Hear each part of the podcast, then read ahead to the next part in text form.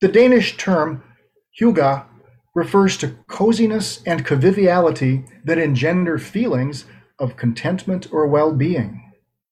There is much that is universal about this cluster of emotions, and much that can be healing and relaxing. By paying attention, centering awareness, physically relaxing, accepting pain and distress, one may be able to find spiritual resources. It may well be that our teachers, poets, guides, and mentors have the most to say and teach about the lessons of pain and grief, but also the life saving presence of what we all find beloved. The poet Gregory Orr suffered through his father's alcoholism and his own guilt and grief about his accidental fatal shooting of his younger brother in a hunting accident. His writing took a powerful spiritual turn when he wrote a poetry collection entitled Concerning the Book that is the body of the beloved, with follow up collections in a similar vein. Early in the book of poetry, he writes of opening the book of the beloved. When I open the book, I hear the poets whisper and weep, laugh and lament in a thousand languages, they say the same thing. We lived. The secret of life is love, which casts its wing over all suffering, which takes in its arms the hurt child, which rises green from the fallen seed. Each of us has our connections with the beloved, the family, the friends, the pets, the sacred lake, the poem or song or story that encourages and absorbs us, the special warmth of calm connection and harmonious thoughts. Lyrics and poetry that stay connected via invisible hugs and dances. Finding what is timeless and treasured just when we need it practicing being grounded by sight, by feeling, by hearing, by smelling, by tasting. All these may comfort, may create the memories that may perhaps be timeless and held closest the longest. Campfires and fireplaces and pine trees and wind and waves Perhaps using some relaxation skills will release the bondage of the moment and allow one to feel better the gift of deeper relaxation. So now, please take two deep breaths held in for a few seconds while you sit upright with closed eyes. Now curl your fingers, both hands, to touch palms in a gentle fist. Hold that and then release it, and then repeat only half as strongly, clenching that fist. And then relax it.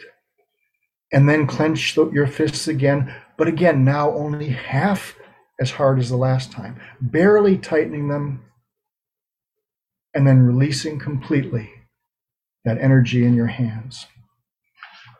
Now, shrugging your shoulders in the same fashion.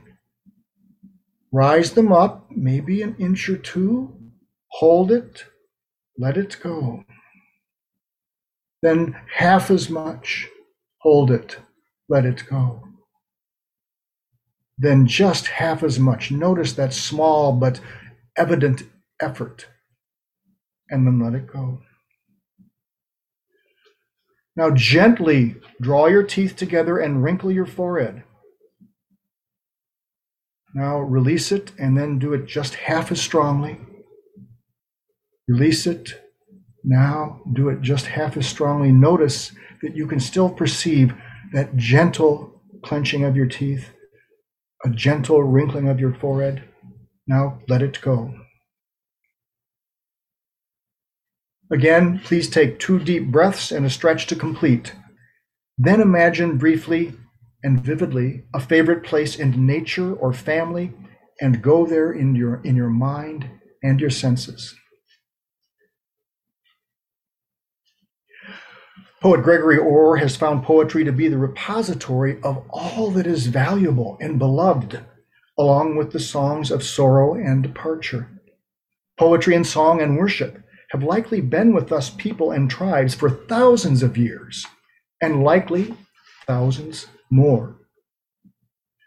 As I learned of what he had been through, I appreciate his poetry and how it moves toward healing and release as it looks for the movements and dances of harmony and survival in a world sometimes welcoming, but also balanced between joy and pain. One of his most personal poems reaches me the most. Now the snow is falling, even more than an hour ago. The pine in the backyard bows with the weight of it. Two years ago, my father died. What love we had, hidden under misery, weighed down with years of silence. And now, maybe the poem can release us. Maybe the poem can express the love and let the rest slide to earth as the snow does now, freeing the tree of its burden. And may you lift your limbs ever higher this in this season of stars, wind, and celebration. May you be released of your burden and find the presence of loving silence and long peaceful nights that will yield to spring via coziness and community. May it be so. In my family, the late November and December holidays not only include the chaos of Thanksgiving, Christmas, and New Year with a five year old and a two year old, they also include three birthdays my own, my husband's, and my older son's. And so, after all of that hubbub, I am ready for a break. I adore putting up all the holiday decorations at the end of November and then Come January, I adore taking them all back down. The world that I create for myself in January, as much as I am able, feels like the world after a heavy snow, crisp and clean and muffled quiet. Not so filled with noise and celebration as the month before. This Scandinavian concept of hygge is one that I can embrace. The idea embodies the three C's of coziness, comfort, and community. And when the world feels stressful, exhausting, cold, and harsh, those three C's are exactly what we need. I loved the video that we saw earlier because it touches on the fact that hygge is not that healthy. This is not a self help strategy or what popular culture likes to call self care. The problem with self care, and Hygge acknowledges this, is that it can be temporarily helpful and enjoyable, but it doesn't address the root causes of societal and collective harm. Sure, it's easier to relish candlelight, warm drinks, and delicious food when your country has universal health care and other social safety nets. So I don't want the takeaway from today's service to be soft blankets and warm drinks can solve all of our issues. That's certainly not the case. But soft blankets and warm drinks and friends and company and other elements of Hygge can provide moments of comfort and grounding and spiritual space for calm and self reflection. In late November, we heard a service by the Reverend Denise Cawley on what she calls pathetic spiritual practice. This is, in her conception, engaging in spiritual practices that don't have to be perfect. They can be pathetic. They don't have to take a ton of time, they just need to be done and done with intention and repetition in order to gain the benefit of a spiritual practice. The practices that I think of when I think of coziness are those that involve mindfulness or awareness of the present moment.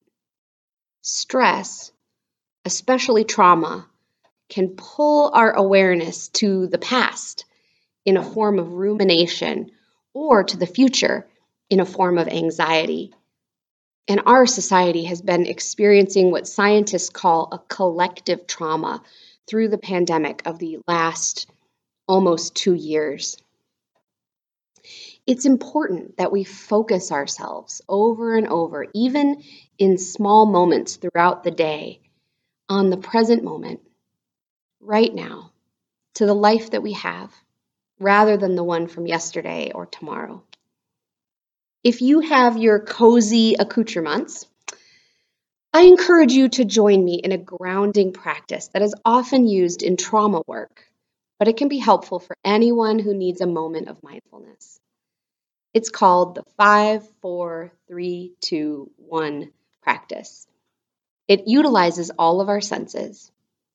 So we're going to focus on and name first five things that we can see, then four things that we can feel, three things we can hear, two things we can smell, and finally one thing we can taste. So join me. Please follow along. I'll do it out loud as a model, but then I will allow some space and time for you to do it in your own space with whatever it is that you perceive. Five things I can see tree outside the window, chair, my chalice, table. the computer. Now you try.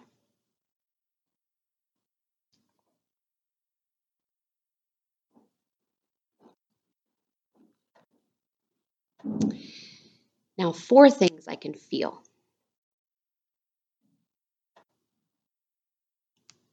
My warm cup.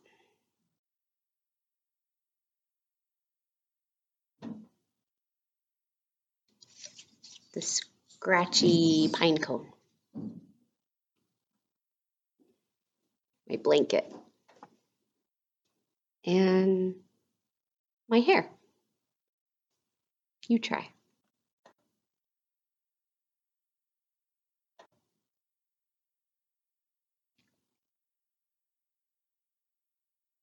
Now, three things we can hear. I hear the fire the clock ticking.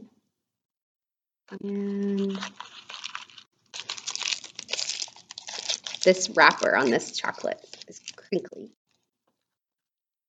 Your turn.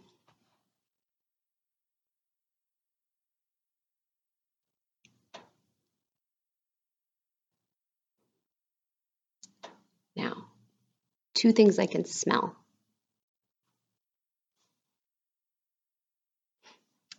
The dryer sheets that you were used for this blanket. And this chocolate. Mm, smells good.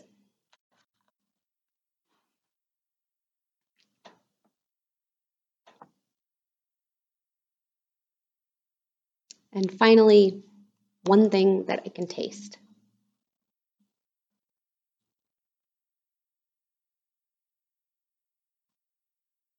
my tea. Noticing each of these things and allowing ourselves to know that we're noticing them is the key to making it a spiritual practice. This simple practice not only brings us back to the present moment, but it can also heighten our gratitude for what we have our bodies, our senses, and our surroundings, be it clothing or a blanket or a fire some cocoa or something else. As we settle into the new year, 2022, may your own spiritual practices help to ground and comfort you. May it be so. And amen.